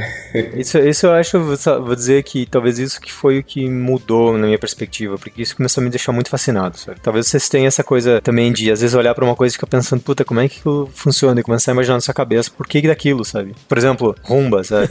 Um tempo atrás eu tava discutindo, o Rumba tem um software dentro que faz, anda pela casa, mas ele anda sempre aleatório, sabe? Aí você pensa, porra, mas por que, que ele não usa um sonar, por exemplo, para descobrir a diferença? Por que, que ele não mapeia a casa? Por que, que ele não faz isso, faz aquilo? Eu tava falando com um, cara que eu conheci, que ele era engenheiro de robótica, daí ele falou assim que, ah, você tem que fazer accounting pela, pelos RPM da roda, se tiver sujeira a roda anda menos devagar, então o mapeamento diz aquilo acaba sendo não accurate. Se você tiver que botar antenas para fazer triangulação, vai ficar mais caro, então o Rumba não vai mais ser popular por causa disso daquilo. Então você começa a ver todas as variáveis que foram envolvidas em por que, que o Rumba é aleatório, sabe? E você diz, caralho, que fascinante sabe? A quantidade de análise que foi colocada nisso para chegar à conclusão que o melhor algoritmo possível é um algoritmo aleatório, sabe? Ah, você sim. vai, bate, gira e volta, sabe? É. Sensacional. pois é. é. Isso é fascinante, cara. Com relação ao Rumba, tinha umas paradas que dava pra gente fazer agora, né? Que a gente tem software de realidade aumentada que consegue fazer mapeamento de ambiente, que daria pra gente mapear uma casa e aí ele teria exatamente o mapa da casa que ele tem que seguir, sabendo onde estão os objetos e ele conseguiria mais ou menos guardar ali onde ele já passou, aonde ele não passou, para garantir que ele passasse em todos os pontos da casa, sabe? Isso não existia até pouco tempo é, de uma forma barata e simples e hoje existe. Então, assim, é uma, uma coisa que pode dar um, uma feature nova pro, pro Rumba que talvez não tivesse sido projetada no momento em que ele foi feito, né? E aí a gente vai vendo como a tecnologia ela permite que você vá colocando coisas uma em cima da outra para resolver problemas, né? Tem, tem uma palavra mágica que para mim nunca. Você não tem como fazê-la se tornar realidade, que é desenvolver algo que é future proof a prova do futuro. Eu odeio tipo, isso, cara. Eu o que acontecer depois, você. Como odeio sabe, isso, cara. Chega um requerimento lá. Não, você tem que fazer esse negócio aí. Vai ter que ser future proof. Tem que ser a prova de futuro. tipo, tá, e aí.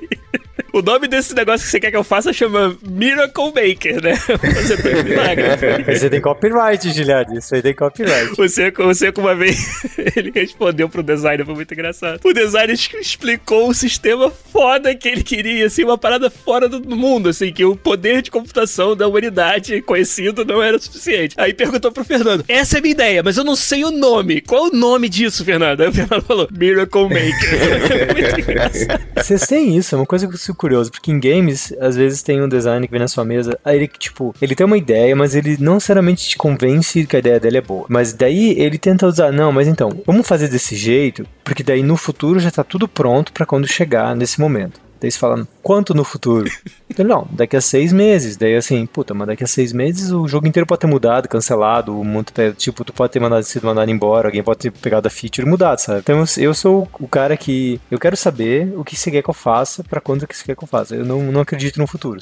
eu não acredito no futuro. Tipo, futuro é amanhã. Daí eu queria saber, vocês têm isso? Tem alguma coisa que o cara diz pra você assim, não, mas ó, no futuro eu garanto que isso vai acontecer. Então vamos passar seis vamos meses pagar fazendo o preço isso. no presente. Com certeza tem, cara. Com certeza tem. Porque as pessoas, elas querem ter qualquer necessidade delas atendidas. E às vezes ela quer garantir que uma coisa que ela pensou, que ela achou que é genial, aconteça. E talvez ela crie uma nova feature que vai ser matadora pro futuro. E aí ele vai ter talvez algum destaque por causa disso. Mas na verdade o que a gente acaba fazendo é priorizar o que tá mais à mão, sabe? O que é uma necessidade mais latente. E aí você ficar contando que algum dia pode ser que talvez, é, se tudo se alinhar, seja necessário necessário, eu acho que é muito complicado, entendeu? A gente, eu pelo menos costumo anotar, falar com a educação de que vou pensar nisso, entendeu? Mas eu não, não implemento, não toco pra frente. Vou deixando o máximo que eu puder, porque sempre tem demanda mais real, mais, mais próxima, entendeu? Demanda de alguém que tá realmente precisando, alguém que já tem um problema em produção, ou alguém que tem uma feature que vai permitir que você, sei lá, venda mais a sua plataforma, porque tem cliente já pedindo isso ou esperando por isso. Ou seja, uma necessidade do presente versus uma necessidade do futuro. Exato, com certeza. Eu acho, eu acho fascinante falar disso quando você pensa no Chrome do Google. Que o Chrome era o que? Era um, um canvas que só fazia browsing, assim. Só que ele foi bolado para ele suportar você fazer deployment de features as needed, assim, sabe? Então no começo ele não tinha nada. Na, no momento que começou a gerar demanda por coisas diferentes, a plataforma suportava features novas, assim. Então quer dizer que ele não tentou prever o que ia acontecer no futuro. Na verdade, ele criou uma plataforma que suportasse iteração fácil para que quando o futuro chegasse as pessoas pudessem fazer a implementação se tem uma plataforma que suportasse aquilo, sabe? E isso eu acho, eu acho fascinante como o Chrome virou esse monstro que tomou a internet, assim, de browser, sabe? A Alexa da Amazon também é um bom exemplo disso, né, Seco? De, de se preparar para ser extensível pra caralho, né? É, que é uma coisa feita pro presente pensando no futuro e não feita pro futuro, né? E eu acho que essa é uma coisa que a maior parte das pessoas, principalmente new grads ou pessoas menos experientes, tem, tenta adivinhar o que vai acontecer no futuro, sabe? isso que é, não, bem custoso, né? Exato. Uma coisa que eu, que eu tive de experiência foi lidar com designers que eram consideravelmente sensatos. Então. Sorte sua. É o único programador do mundo que fala isso. Porra, velho. É, eu tive muita sorte, cara. Eu tive muita Você é sorte. vascaíno e teve sorte com um designer. Caralho, velho. Porque se o cara chegou pra você com uma feature que ele acha que vai ser incrível e que vai mudar o mundo, mas que vai levar um tempão pra fazer, a gente nem sabe se vai, se vai ser isso tudo mesmo. Você chega pro cara e fala: "Beleza, mas olha só, isso aqui vai levar muito tempo. E se a gente fizesse, o que- qual é o problema que você quer resolver com essa feature especificamente, sabe? Aí o cara explica que o problema é X. E se a gente fizesse tal coisa que vai levar três dias ou uma semana, vai resolver o problema do mesmo jeito e vai ser muito mais barato e você consegue testar com feedback de usuário real se aquilo era um problema de verdade, sabe? Sim, valida até o teu design, né? Exatamente. E normalmente funciona e o cara volta com uma solução muito mais simples, que resolve o problema e é muito mais fácil de implementar. E assim, eu tive muita sorte com, os- com os designers. Cara, isso aí, pre-pro do FIFA, isso acontece direto. Justamente porque você não pode garantir que o designer saiba prever o futuro, pra começar. E também não pode garantir que algo, cara, FIFA é tão abrangente, é tão, sabe, os stakes são tão altos que uma decisão de mudar uma coisa, vamos dizer, no gameplay, ah, quero fazer essa parada nova de gameplay, tem que ser muito A validado. bola tem que voar agora. A bola voa. é tão perigoso você fazer uma merda no gameplay do FIFA que tem que ser muito validado. Então, a abordagem é parecida com o que você falou. Prototipa, bota na frente de pessoas, tanto internas, que os produtores do FIFA entendem da direção que a gente quer levar o FIFA. E quanto que o usuário final, ele entende daquilo que fala no coração dele, mas não necessariamente ele sabe a direção que a gente está tentando levar. Então tem que ter um balanço entre essas duas coisas. Você não vai fazer só o que a comunidade manda, também não vai fazer só o que os produtores dentro de uma bolha sem saber o que a comunidade quer estão pensando. Mas ele, a ferramenta que permite que ele aconteça é isso, isso que você falou. Ah, não vamos botar três meses de produção em cima de uma mudança que a gente não sabe se vai ser bem sucedida. Vamos fazer aqui um protótipo, vamos fazer um ambiente controlado. Às vezes a gente cria mini jogos pra testar algo, sabe? Pra testar uma mudança na física, onde só tem dois jogadores numa bola, entendeu? Sem goleiro e sem gol. E vamos testar aquilo ali, vamos isolar o problema da forma que seja mais rápido possível você implementar uma solução representativa da final e aí testa isso, e aí valida isso. Sem a ferramenta pra fazer isso, você não faz inovação nenhuma num projeto como o FIFA com. Entendeu? E eu imagino que quando você fala de, por exemplo, e-commerce e da, do quão sensível é a qualquer problema de segurança, sabe, de instabilidade, você tem que ter uma abordagem parecida, senão como que você, você não faz nada, você não sai do lugar. O medo não te faz não, não sair do lugar, né? Exatamente. Exato, porque na verdade, em e-commerce, se você fica, por exemplo, sei lá, 10 minutos fora do ar, você tá perdendo milhares de reais, sabe? Se você fica uma hora fora do ar, você perdeu uma quantidade de dinheiro absurda. E aí, no nosso caso, como nós somos plataforma, a gente não perde só dinheiro, a gente perde reputação também. Então a gente tem que fazer mudanças, tem que avançar, tem que progredir, tem que fazer a plataforma evoluir, mas de uma maneira que a gente não cause impacto nas vendas dos nossos clientes, entendeu? É, é um negócio que é um pouco. A gente também mede muito. Uma vez você falou uma coisa muito importante que foi o seguinte: a gente toma muito cuidado para não fazer uma mudança muito grande de direção no FIFA, porque ninguém quer ser o cara que acabou com o projeto ou que arruinou um projeto que é tão grande, dá tanto dinheiro e faz tanta coisa acontecer, sabe? E a gente tem uma escala muito menor do que essa, com certeza, né? A gente não tá no mesmo nível, mas assim, ninguém quer ser o responsável por transformar uma empresa que está em franca sanção é, em uma empresa que eventualmente vai estar tendo grandes problemas com seus clientes e etc, sabe? A gente tem muito cuidado para evitar esse tipo de coisa. É uma semelhança bem interessante, que se a gente fizer um screw-up num game, é a mesma relação, né? Não só perde dinheiro, perde reputação, perde fanbase, perde tudo. Isso é sabe? algo que você imagina que seja diferente e na verdade a gente descobre que é semelhante É entre verdade. jogos e, e- software, né? Não? Eu acho que tirando os requisitos e as especificidades do negócio, tipo, muito, é muito similar o negócio. Tem sabe? muito mais interseção do que não, né, cara? É, porque no fim das contas, assim, são projetos e projetos tocados por pessoas, né? E são pessoas técnicas de forma geral. Claro, às vezes você tem pessoas que têm a veia mais artística, como o caso desenvolvimento de games, que tem artistas mesmo, e no desenvolvimento de software, que a gente tem os nossos designers que fazem alguma coisa que eu acho, eu considero arte, porque eu não consigo fazer nada parecido. Eu jamais consegui fazer um software bonito com um desenho meu, então eu valorizo muito o trabalho Arte dos de designers. programador É. não rola. Exato.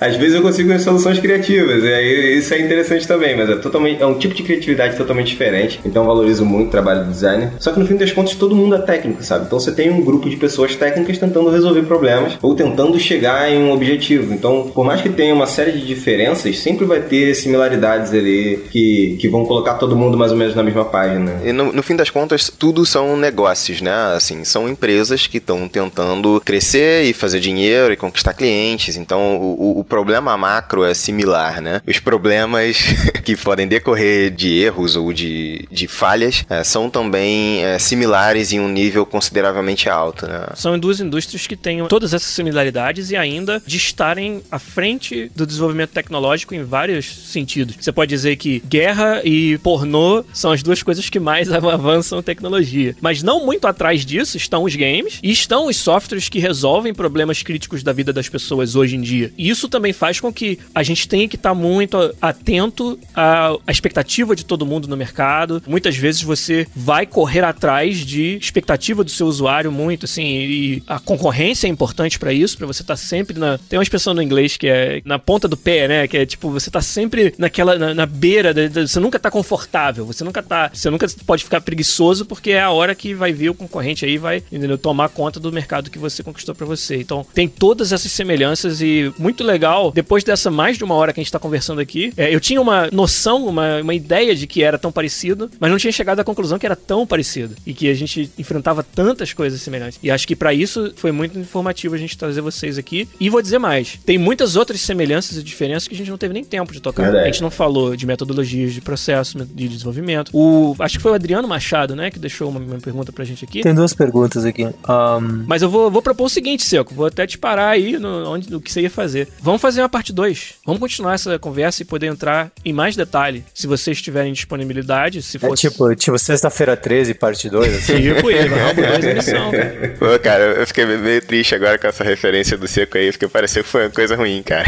É, pois é, tá vendo? Velho, é um dos melhores filmes da minha infância. Pois é, Ah, um filme bom. cult, cara. Com certeza. É, é, é, é. Saiu Achei que tinha sido um bem, pesadelo pra ele, cara. Não, velho. Um assassino com uma fronha no rosto, com um buraquinho, velho, matando todo mundo no mato. Não tem como você vai negar isso. Fantástico. Então eu vou, eu fantástico. vou dizer o seguinte: vamos deixar a pergunta do Adriano, que é sobre padrões de projeto, técnicas e algoritmos. Você tá perguntando se são comuns ou se são diferentes. Um assunto que eu sei que a gente quer muito falar aqui sobre metodologias de, de projeto. A gente vai fazer um defer para um outro episódio. Quem sabe semana que vem, depende aí da disponibilidade de vocês, onde a gente continue esse assunto. Porque hoje a gente meio que já esgotou e muito tempo. É um assunto tão legal e foi, fluiu tão bem a conversa que, que a gente não viu nem o tempo passar. Beleza? Fica o compromisso então de vocês voltarem aqui? Com certeza. Certamente, vai ser um prazer enorme participar aí com vocês. Prazer enorme. Prazer, esse prazer me assustou, velho. É enorme então, né? Enorme, né? Vai ser grande, hein? Olha que o Fernando é exigente, cara. Não é qualquer prazerzinho que, que agrada ele, não, cara. Depois da história do baguete, pelo jeito, vai de qualquer jeito. Como é que chama o pão francês lá na onde você veio, Seco? Não, não anda de governo. Onde vem tem outro nome, mas lá da fronteira chama cacetinho. O Seco chegava lá na rótula com um monte de cacetinho pra galera. Aí eu falava, que isso, rapaz? Eu chegava assim, ó, galera, tem, o- tem um monte de cacetinho quente aqui com manteiga pra vocês. cacetinho quente lambuzado.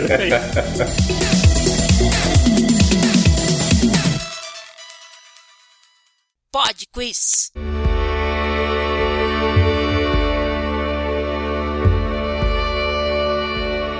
Tá achando que não ia ter Pod Quiz musical? Achou errado, otário! Isso aqui é Pod Quiz musical, programa cultural sobre videogames. E hoje, Pod Quiz musical da semana passada, que a gente vai ouvir aí e ver quem foram os otários que acertaram dessa vez. Simone, toca aí o Pod Quiz da semana passada, vai!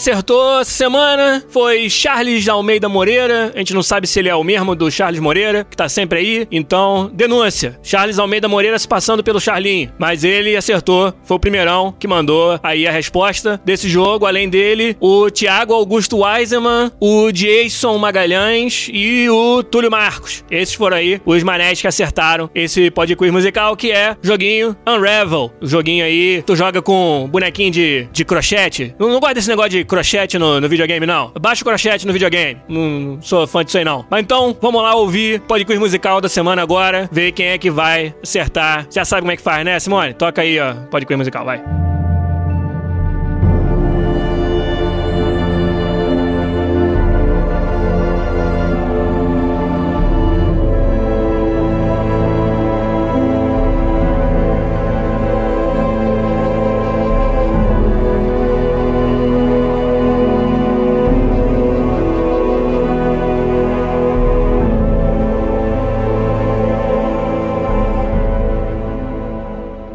Quem acha que sabe, musiquinha do videogame aí, joguinho que eu, eu particularmente vejo nada demais nesse jogo aí. Um jogo, jogo meio, meio sem pé na cabeça aí, negócio de passar mal aí. Eu não, não, não gosto desse negócio no jogo, não. Mas você que acha que sabe aí a música, manda lá no tweet, arroba podcastbr ou no podcast.com.br nesse episódio aí 240. E aí é isso, acabou. Acabou, acabou o programa, acabou o podcast musical.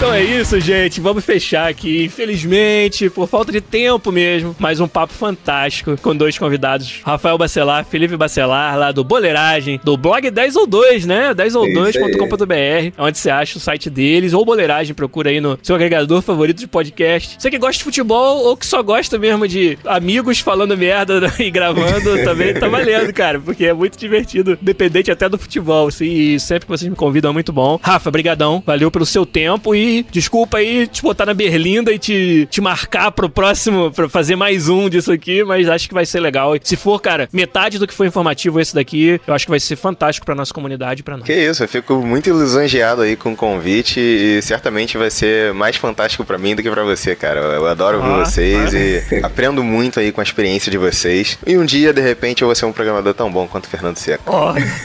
bicho, bicho tropa, caralho. É pra garantir meu próximo convite, cara cara. É, ó, ó. Tô ficando com medo desse, esse prazer enorme, esse convite aí, tá me assustando, velho. Verdade, eu passei. Me dá motivo. Felipe, meu querido, obrigado também por seu tempo, sua disponibilidade aí. Tô vendo que tá calor aí no Rio, você tá suando já pra fazer o programa é verdade, com a gente. É verdade. Mas eu vou te convidar pra você suar mais um pouquinho numa outra oportunidade, quem sabe semana que vem, pra gente conversar mais. Vai ser ótimo você, tá que é só você? tá pensando que só você que aproveita, porra? Não, mas cara, sério, obrigado pela contribuição fantástica e vamos, vamos continuar esse papo que foi muito maneiro. Com certeza, a gente agradece o convite aí, muito obrigado mesmo. Foi sensacional participar do podcast com vocês. E é isso aí, até a próxima então. Saudações. Saudações rubro-negras. Valeu, Fernando Seco. Eu. Não, peraí, deixa eu processar o que ele acabou de falar. Qual? De você, de você, tá, você vai soar junto, é isso? Não, não Essa vou parte? mais, né? Agora. Tô comentando, tipo, de, de aprender com a gente, mas eu achei fascinante tudo que vocês falaram, sinceramente, porque tem um monte de coisas que vocês falaram que não só é muito, muito, muito parecido com o que a gente fala, mas a maneira com que vocês falam, que vocês falam bem pra caralho. Apresentação muito boa, eu acho que esse conteúdo vai ajudar muita gente. Também achei. E eu acho que é muito inspirador ver que, por exemplo, vocês estão no Brasil, vocês não estão trabalhando com games, mas vocês estão falando todo o vocabulário que a gente usa dentro da empresa, sabe? Vocês entendem de como construir software, sabe? E isso é foda, sabe? Tipo, o fato de, de vocês estar tá trabalhando com software, se quiser trabalhar com jogo, sabe? Vai ser uma transição, eu tenho certeza, fácil um dia se quiserem, sabe? Isso é, é fascinante de ver, sabe? Quanta semelhança e conhecimentos que vocês têm, sabe? O entendimento do que vocês estão fazendo de software e como o software escala e como gera software, sabe? Porque jogo atualmente é isso, sabe? Eu não sei que você está falando de board games. E eu acho fascinante, sim, sabe? Eu fiquei impressionado, tipo, bastante vocabulário que vocês usam eu aprendi só dentro da EA e ver que vocês falam todo esse vocabulário, assim, me deixou bem impressionado, sinceramente. Pô, a gente fica feliz, cara. Obrigado aí pelas palavras. Vai ver que vocês eram já, foi programador tão bom quanto você que não sabiam, tá vendo? é, tá tão um pouquinho longe disso, né? Ou são melhores né, velho? Mas, ó, que nada. Eu acho que isso aí é um outro recado interessante, sabe pelo quê? Pra galera que tá nos assistindo, não se deixar limitar pelas oportunidades que elas encontram, cara. Vocês são exemplos de que vocês correram atrás de uma carreira que não é relacionada necessariamente aos games e estão aí, sabe, fazendo trabalho de qualidade, conversando num alto nível sobre uma área do conhecimento humano que evolui tão rápido, que é tão interessante, que tem tanto a gente explorar e estão conquistando isso e, sabe, tendo um sucesso sucesso na carreira, independente de estar na área exatamente de games ou não, que é o, a aspiração de muita gente que nos ouve, mas talvez esse aí seja um caminho para você começar ou até para você terminar, para você descobrir que aqui ali existe uma paixão que você não sabia que você tinha. Isso eu acho que é uma inspiração muito importante também pra galera que tá no, nos ouvindo aqui. É por isso que eu gostei muito da nossa conversa e quero continuar e a gente vai fazer isso com certeza. Mas por hoje, fica por aqui. Podcast 240. Um abraço para todo mundo. Obrigado, Rafael Bacelar, Felipe Bacelar, Fernando Seco, Guilherme Lopes também. Se despede de vocês. Obrigado a galera do YouTube que ajudou a gente a fazer o um episódio denso e tão denso que ele continua num futuro próximo. Um abraço para todo mundo e tchau.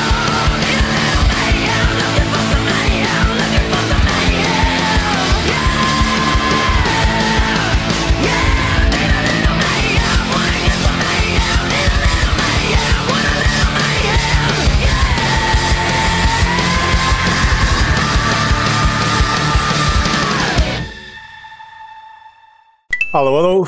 Alô, alô Zabuzeta, meu amigo querido. Olá. Alô, Zazinho, garotinho. Melhor apelido da internet, Zabuzeta. É, rapaz, Zabuzeta é. é perigoso, você pode confundir com outras coisas, cara. é, torta a língua fácil, fácil aí, dá processo, igual vocês gostam de falar. É, exatamente. Né? Eu, confundi, eu confundi várias vezes até o... o Zico chama ele de Zabuzeta. Exato, cara. Eu achava que era trollagem do Gilhard até eu ver o e-mail, cara. ah, Você achou que era eu que inventava essa merda. Caralho. o Zabuzeta gravou um ou dois episódios lá do Baixo Frente Soco e lá ninguém chama de Zabuzeta, não. É Zabuzeta o tempo todo. lá a galera também não tem filtro, então é bem por aí. E tá mais do que certo, porra.